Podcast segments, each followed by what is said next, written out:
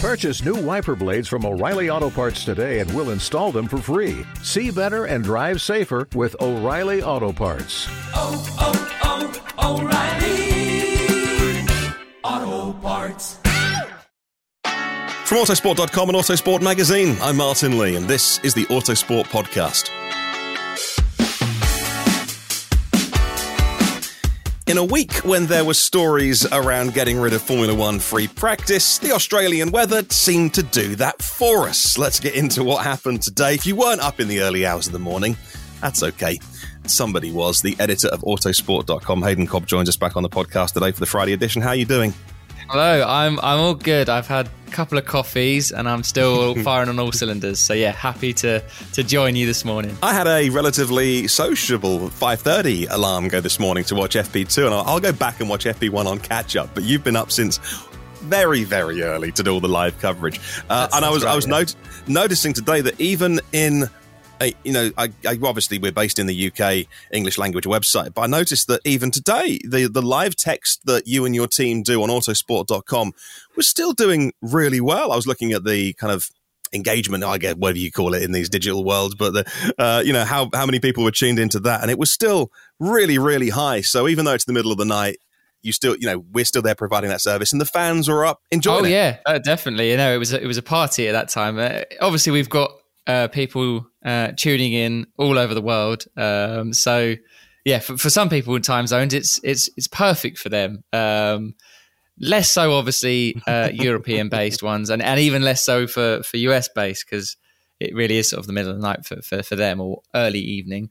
But no, we had a good time. And, and to be fair, first practice for the Australian Grand Prix was was well worth the watch because of the uh, inevitable sort of washout that was forecasted in FP2. Well, absolutely. Tell us about Free Practice One, first of all. That really was in the middle of the night. And obviously, it's a street circuit. It's green. We have some different support series. There was a podcast a couple of days ago, and we talked to the Autosport Young Driver Award winner Luke Browning before he got on a plane to fly to Australia and take part in FIA F3, which is on the on the bill this weekend. Catch that podcast a couple of days ago in your feed. But so yeah, so a different support bunch of support series in Australia, but still a very green track. Tell us about FP1. What happened?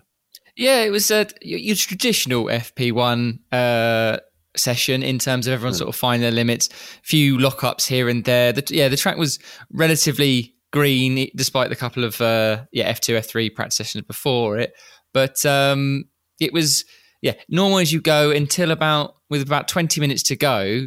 Um, the both us in the media and the teams, perhaps more pressingly, completely lost the GPS tracking data system, um, which sounds boring, but it's quite important because, as as you may have guessed, it's it's what the teams use to find out where all the cars are on the track when they perhaps can't see them on on the screen, and that and that helps for traffic, given that you've got cars on quick laps and slow laps during practice, and not all going at, at full pelt, uh, and so that meant it just it literally did become quite quite dangerous. There were so many sort of near misses of cars that were unsighted or, or um, sort of blind to to what was around them because they were expecting their engineers to tell them, "Oh, uh, Perez behind approaching." Blah, blah. Fortunately, they got away with it. There was no major incident, but um, the race director red flagged the session uh, to do sort of basically a reset of of the system. It turns out what, what triggered it, as as our colleagues from Albert Park um, have have since found out, that it was the tire data uh, tracker that, that that both teams and the media and, and fans can use and follow that triggered the whole data sort of freeze um, and then triggered where they couldn't find them on the on the track. So they thankfully they solved that, gave it a reset, and we were fine to go nine, with uh, nine minutes after. So there was only a, a brief halt, uh, but the session actually did end uh, slightly early, four minutes early, I think, because Logan Sargeant's uh, Williams conked out with an electrical issue, and that en- ended up ruling him out of the tyre. Uh, second practice late in the day as the team investigated the issue. But yeah, to, to, to end it, sort of first practice, Verstappen was on on top from Hamilton by uh, just over four tenths of a second, and and he again in the dry running because it was a fully dry session. He looked very very strong, sort of what you expect from Red Bull, and and Perez was was third. Uh, he I believe from memory he had his best lap sort of held up by by that traffic as that we talked about. So probably didn't get the cleanest lap in that he would have wanted. Well, in FP2, Fernando Alonso led the session, followed by Charles Leclerc and Max Verstappen. Little meaningful dry running uh, because of the rain arriving at Albert Park. Carlos Sainz initially setting the benchmark times, then Alonso went top on the mediums, but then rain started uh, in the first half of the session. That was challenging conditions. We saw the conditions worsen. People were going off. George Russell tried the intermediates. The Ferrari drivers tried the softs, but it was too wet for those and not wet enough for the intermediates. And so we saw the, the top 10 times not really changing. Alonso, Leclerc, Verstappen, Russell, Sainz, but kind of meaningless because, well, firstly, Perez in FP2, Perez was on a flyer but got blocked by one of the Alfa Romeos. Yeah, he, he had a he had a hard, he had a tough day with traffic. It must be said. Yeah, yeah. Um, but yeah, you are right. All these drivers have forgotten what it's like to race in feeder series. They've all forgotten about F2 and F3, where you haven't got the engineers in your ear every two corners saying, True. you know, so and so, five seconds behind, closing speed this. You don't get that in the feeder series. Well, I mean, you could do. They have the GPS data. Uh, but now they're all complaining when GPS goes, like, come on, you know, you used to do this when you were, you're working your way up to Formula One. And so, of course, in FP1, for any new listeners to the podcast, in free practice one, they don't tend to do the quickest times. They don't take the fuel out. They don't tend to do that long run pace to give them an indication of of Sunday and what the tyre strategies could be. But then, of course, the rain arrived. Now, was the rain forecast and predicted? Because to me, it seemed like the teams were caught out. And this has thrown everything up in the air for qualifying and the race. It was. So there was rain forecast, but it was one of those will it pass us over and it'll be a light shower or nothing at all and we can just get on through with it? Or will it be that that stuff that gets you wet, th- um, soaked through, and it ended up being the the stuff that gets you soaked through, um, which I, I, think is partly what the teams. There's nothing they can do about it when it appears, but they did get out. All all of the teams got out early in the session to try and get as much running as it as it turns out. Yeah, I think it hit about 13 minutes or so into the session. So, and there was no real sort of soft tire or qualifying sims done in that in that space. So yeah, they are blind in that sense. But again, that's it's part of part of what happens when you have practice um, that goes dry to wet or wet to dry. It's that in between of nobody really gets what they want from it. Um, yeah, started the chat talking about uh, Domenicali wanting to change practice or, or, cut down on practice. Well, the weather did it for us today, really. But um, the team still got laps in. That it was their first time with the 2023 cars in the wet, so they would have had some useful data and knowledge from that for for when the rain inevitably returns at some point in the season. So we know from the dry running that we saw that at least on the fuel loads that were there, that the Red Bulls at least look quick, that the Aston Martins at least look quick. Again, third race of the season and a very different kind of track and four DRS zones as well. But from what we've learned from the writers that will be filing pieces for your website at autosport.com, we think that we've learned that the fast teams are still pretty fast in Australia. Is that fair? That's totally fair. Yeah, the the pecking order is probably not too different to what we've seen from from the last couple of races. That's perhaps no surprise given the relatively limited upgrade and, and turnaround time. Um, but yeah, yeah, you would you'd still put Red Bull as as the head of the field. Aston Martin looked strong. Ferrari probably were the biggest ones to probably curse the rain hitting when it did because obviously their biggest problem has been has been race pace and, and eating through the tires too quickly. So a dry, a representative FP2 would have been perfect for that long run uh, just to get a, a grip on the tires and see what's see what's happening. And then they've obviously not had that, like everyone else, granted, but they're yeah, they they they may be sort of a bit disappointed by that, but um, yeah, apart from that, the pecking order is, is largely still the same. And of course, we saw limited running in free practice too because of the weather.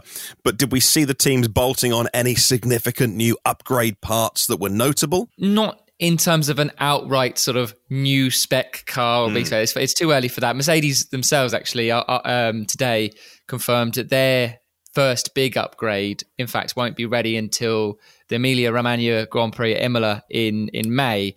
They were originally hoping to be make it make it available sort of Miami uh, or, or, a couple of races before mm. that Imola round, but it turns out that yeah, it's going to need a bit more work, which is which is understandable given they're they're effectively changing their their concept. So so from you, your front runners there, you've got you've got bits and pieces, front new front wing or spec of front wings and and things like that. But in terms of yeah, outright new concepts or massive overhauls. It, it's it's fairly well contained just because of the the times and the the the constraints within the cost cap that, that all the teams are facing this year. Absolutely. All right. Well, look, we'll take a quick break. When we come back, we'll have a look at the biggest stories that have appeared on the website on autosport.com this week and also in the subscriber area, the plus area, where our long reads and in depth analysis go. We'll take a look at what's been making the news and some of the big headline stories. And of course, we'll talk about that, that story about free practice sessions, perhaps going on a Friday. What was that story all about? We're going to find out next. Stick around. Instacart shoppers know groceries. They know that you can't make guacamole with rock hard avocados. They know how to quickly find those peanut butter pretzels you can never find. And they keep you in the know by giving you updates about your order along the way. Let Instacart shoppers help take shopping off your plate so you can get time and energy back for what really matters. Visit instacart.com or download the app to get free delivery on your first three orders. Offer valid for a limited time, minimum order $10, additional terms apply. Instacart, add life to cart. All right, welcome back to the podcast. Let's get into some of the big stories this week. Then we'll get into Stefano Domenicali. He is the CEO of Formula One, and he was talking to somebody, uh, a channel about MotoGP, they happened to throw, I don't know, it's a curveball or a question where they were ex- expecting it. And he happened to mention about free practice in Formula One, that it's really there for the engineers, for the nerds, it gathers data and doesn't do a lot for the fans. And that was kind of reported. And I want to know the truth about this, whether it was this is what he said or not, uh, that free practice sessions could be going in Formula One, or that would be his that would be his wish. What was really behind that story? Yeah, so uh, Domenicali has uh, since clarified those comments to to our friends at, at Sky Sports after uh, practice and speaking to our colleagues in, in the paddock as well.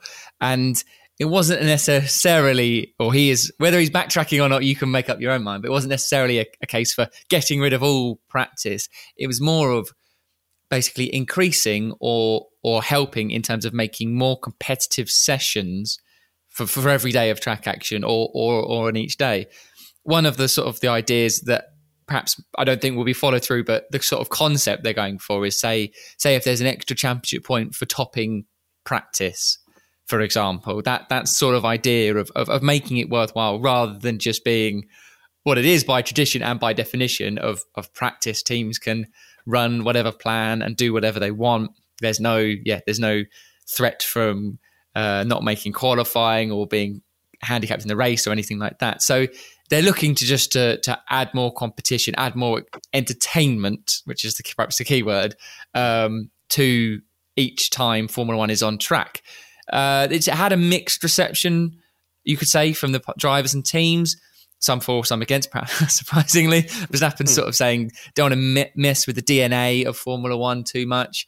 Uh, whereas others are saying, well, yeah, we, are not not against the idea, but in terms of cutting down practice because you have F2, F3 that only have one practice session, whereas Formula have, have triple that mm. uh, every single Grand Prix weekend. Um, so in their minds, it was if you're going to do it, you you still keep practice as literally practice, so so a non-competitive session, but maybe you do cut down here or there depending on where they are and what's going on on, on the schedules. So there's a few ideas throwing about, but. It, practice is, is here to stay for now. Let's say uh, it's not going not going anywhere. Don't worry, you still have your FP two and FP sort of long run pace analysis that we all can look forward to. Oh, we do. Uh, Formula One fans do like a drama if they can pick up on a story and, and run in the wrong direction with it. Now, talking about what's on the website this week, I always love the comments section. I love the Autosport forums as well, but I do like the comments because I like to see what you know the, the, the discussion's all about. Some are good, some are like the internet comment sections that you can imagine. Uh, but uh, there was one I saw yesterday which seemed to set the website alight that the FIA is clamping down on Formula One teams and the pit wall celebrations. And that's one of the bits of Formula One that I hadn't realized I quite liked until I was told that I wasn't going to have it anymore, which I think seemed to be the running theme through the comments that, well, we're told, no, the teams can't come onto the pit wall and uh, you know wave their fists in the air and cheer their driver on. Now that's going to be banned. I'm like, well, I want that. I didn't realize I wanted it, but it has to do with leaving their own pit box. There is a regulation in place. It's not a a new regulation they're having to put in place to enforce this. It seems a little bit like the fun police, but I kind of get the safety aspect as well. You don't want an engineer falling onto the track or something. But what was this story all about? I think you got it in a nutshell there. It's oh, there we are. I've done it for it's, you. no, it's it's it is very much a case of, as you said, spot on. The the rule has always, or at least for many many years, been there in terms of what teams or personnel can and, and can't do on on the pit wall, and it's all about safety. And, and, naturally, yeah, if it was anyone else just randomly climbing up the the catch fence or through through the gaps in the pit wall, um, they'd be in a lot of trouble. But um, yeah, it's that moment, I guess, where the rules are are relaxed. You could say when when the the winning teams or they know their cars coming into to cross the finish line as the winners, they they can celebrate and and get and to be fair, get some like iconic Christian Horner called them um, mm. photos as well, which is always important for for, for many teams for, and for many reasons. Uh, and we've seen a lot of that um, recently. I think almost you anyway get every race, but at least the first couple of races, um, Red Bull have really really been going for it from their mechanics, um, which which was maybe where this is this is started when they've seen it and gone, well, that's that is a bit maybe it's a bit over the top. I don't know. I'm not sort of criticizing them. I mean, in terms of a safety aspect, um, there's been yeah, the, so the few of the shots you have seen basically three quarters of a of a crew member that's on basically on on the track or hovering over it, and yeah, it only takes them to to slip like a hand or a foot, mm. and then they fall onto the track, and then unco- uh, sort of a fast car mm. approaching, mm. and they're scrambling. It's it's not going to be a pretty picture. And then the FIA, as well as the teams, will be in a lot of trouble if that scenario played out. So that's what they're trying to avoid, obviously.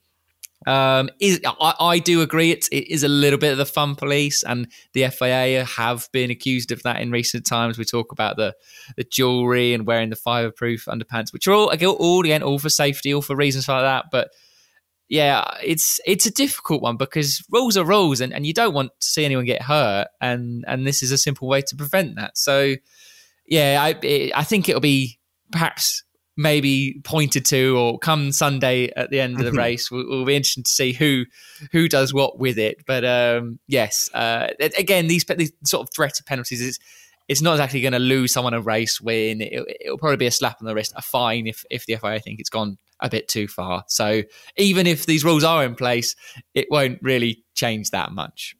Yeah, that was the key thing I looked for. I looked through that article and thought, what's the penalty? Is it a sporting penalty? Will it, would it be a points deduction for the driver or the team? And it would be financial. I think Aston Martin came out today. I think Mike Krack said actually we'll we'll abide by the rule, and if, if anyone did leave the pit area, then they would be fined, and we'll you know they would have to pay that because that's the engineers know the rule now. So uh, yeah, but also you try and take a step back and zoom out a thousand feet as well. There was a lot of resistance to things like the halo, so and that saved lives almost instantly. Exactly. So, yeah, yeah, you, are you, spot on. It's it's one of those where it's uh, like yeah, you can't pick and choose, really, can you? You know, if yeah. the FIA are going to be a safety led organisation, yeah, sort of yeah. kind of got to go with, you know. Yeah, um, uh, and, and, and, like I say, it's, it's, it's it's rule that's that has existed. It, it, will always be there. It's a logical one. I guess the whole what what has happened, and we are part of part of the problem. You could say is because it's been sort of notified and made made apparent, and this is a, a sort of a, a clamp down, mm. a sort of heightening of, of of the existing rule that that creates this little uh, spiral of of outcry, as it were. But um, don't worry, we'll we'll move on uh, in a couple of weeks' time and find something else to complain about. I'm sure there'll be something else. And talking about things online that uh, our audience have been clicking on and interested in, um, Jonathan Noble also published uh, an article earlier this week on Tuesday called "Mercedes Knew the Limits of the W14 Before Bahrain," and that's all to do with something you've mentioned already, which is that again, I don't want to labor this point because there seems to be a, a, kind of a lot of stories and, and podcasts and YouTube videos I watch where people are really laying into this sort of Mercedes story that they're going to have a change of concept and philosophy. Could it be Silverstone they unveil it for? And a lot of people think that's about the side pods, like the zero side pods idea, but they might stay actually. It might just be a philosophy in terms of the, the underside of the car, the aero, how the, the surfaces work. And so John, we put that live online, and and the audience they keep clicking on these articles about Mercedes and the aero, the problems and the concept. And can you just fill us in a little bit on on where we are with that? Yeah, so as is well said, well documented, the the current concept that Mercedes are with, sort of the zero pod, but also how it interacts with all the other key aerodynamic parts within the car, the wings, the, the the Venturi tunnels, the floor, diffuser, it hasn't delivered the performance that Mercedes were expecting. Last year, they were massively held back by the porpoising mm. and, and the rough ride. And once they got that smoothed out, they were unlocking performance. And we saw that obviously by Brazil. They they won a race on, on merit as well. Um, so they stuck with the concept, believing that okay, a winter of development without the the issues that they faced first time around should unlock that step that that they thought was there and the data was sort of showing them. Yeah, like like you say, the, but they were going through the wind tunnel and, and sort of getting close to Bahrain and seeing they weren't seeing the results they were expecting, mm. which is a bit of a repeat of last year. But just ultimately, I think it's proved to them that this model, which that they are the only ones that are following this current concept that they're using, just it's quick. It's still quick. Look, look, Mercedes are still third or second or fourth sort of fastest car out there, but they were only winning championships, so it isn't the fastest concept. So therefore, they are have sort of held their hands up and sort of admitted, right, we're going to change how we build a car in so many words. Mm. Um, and yeah, it looks like they've, this we've mentioned earlier about that from Imola, they're looking to do the first major upgrade. And it's all sort of tied into that of they, they know that what they have now, they can only optimize to a certain level and they have to just completely re- revise it and redo it. And, and rather than doing incrementally, it's you i will we will expect and that's when this is going to be really interesting to watch is when this first sort of package arrives obviously how the performance and how the drivers mm. find it, but like how will that compared to everyone else? What's it going to look like? It, it, that visually is the easiest way to indicate of what, what they've gone for. Will it look a little bit like the Red Bull, or will it look a bit like a Ferrari, say, which are, sort of have a slightly different tails, or will they go for something new? Not not sure. They they, they haven't sort of shied away from from having similar sort of ideas that are already out there. Um, that's the logical way of going to it. Um, mm. But it will be fascinating to see what what comes as an, as and when it arrives. Well, that is a rundown of uh, Friday action. Then the big stories. Oh, another another clarification, which we knew was coming, was if a driver serves a time penalty like Alonso, uh, and uh, we we saw the debacle really after Saudi Arabia that mechanics can't touch the car whilst they're serving their penalty, which uh, all became about because the rear jack touched the car. But I'm surprised because my interpretation of that was, well, you can't touch the car, you can't you can't get the jack ready, you can't put it. Up. But the teams were all doing it, so that was how they appealed it. Uh, but that's clarified. You know, it's a five second time penalty, ten seconds or whatever time penalty. Uh, mechanics can't touch the car, which I thought was obvious, uh, but has now been clarified. So it's true. Good. It's true. Yeah. But oh, now it is. Now it's in black and stone. Yeah. Use both thank you so much. There. Yeah, okay. Uh, right, thank you very much for that. Uh, our listeners can keep their uh, their eyeballs. Now they listen to the podcast with their ears uh, on autosport.com. Uh, I wasn't even up in the middle of the night, and I'm making no sense now. Thank you very much. is, is it going to be the same for you on Saturday and Sunday? That's right. Yeah, looking forward to to free practice three. At least now we know that they're going to get some. Like, well, they're going to need to get some more running in, having mm. lost some dry time in in free practice two. So yeah, it could, could be an interesting full free practice depending on what the weather does, of course. And then qualifying, yeah. uh, it's always good fun. Albert Park's a, a wonderful circuit. That sort of turn 10, 11, left, right, really quick mm. section that everyone loves. You've got an extra sort of DRS uh, zone, which you mentioned earlier, like super, super quick time. So it's going to be it's going to be worth watching. Let's put it that way. Thank you very much for listening to the podcast today, and we'll catch you on the next one.